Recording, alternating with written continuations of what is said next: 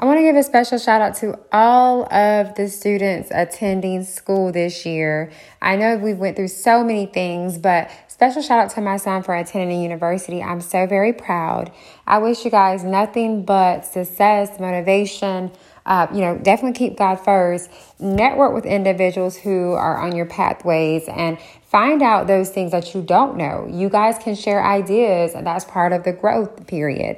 Um, having someone to push you is also important. So find somebody trustworthy, um, like a mentor that you can definitely trust, and have them walk you through steps and phases in your life. School can get pretty stressful, but you want to make sure you do things that kind of alleviate that sometimes. And I find out when I was in school, finding a little bit of, you know, quiet time sometimes, even some relaxing music you know, having, like I said, that trusted friend or adult you can go to to talk to when you get stressed.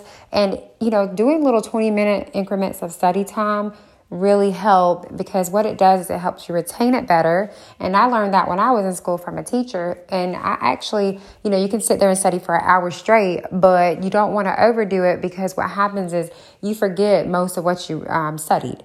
So giving yourself like a 20 minute here, take a little break, and then go back maybe for another couple. I'm not saying that every this works for everyone, but it was just an idea or something that worked for me. So find your own little rhythm and get going. But guys, just stay motivated um, through all the things that's going on in the world.